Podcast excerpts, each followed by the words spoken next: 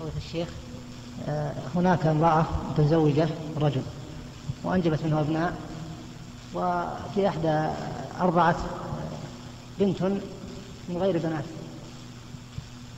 وتوفي الرجل الزوج تزوجت من آه، رجل ثاني وأنجبت أبناء آه، من الزوج الثاني هل البنت المرضعة الأولى تكون أخت الأخوة من الزوج الثاني سمعت المسألة؟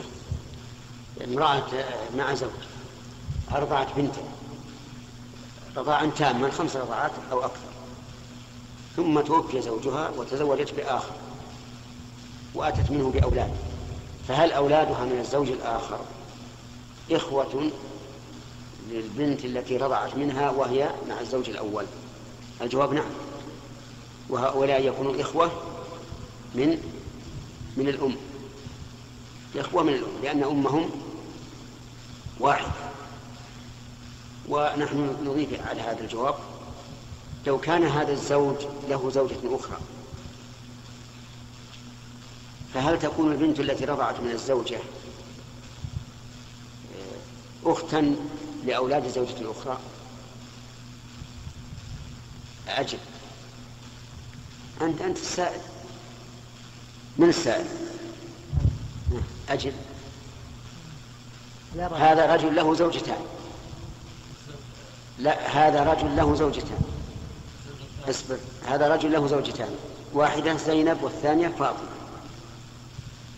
فأرضعت زينب بنت زينب بنتا. فهل تكون هذه البنت أختا لأولاد فاطمة؟ أسألك. أسألكم جميعا. نعم. يكون إخوة من الأب.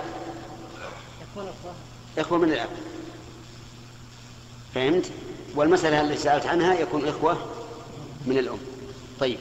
وأولاد المرضعة من زوجها.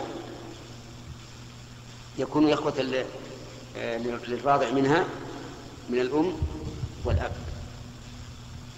فالرضاع كالنسب تماما. لقول النبي صلى الله عليه وسلم يحرم من الرضاع ما يحرم من النسب. وعلى هذا فقد يكون يكون الإخوة إخوة من الأب فقط وقد يكون الإخوة من الأم فقط وقد يكون الإخوة من الأم والأب.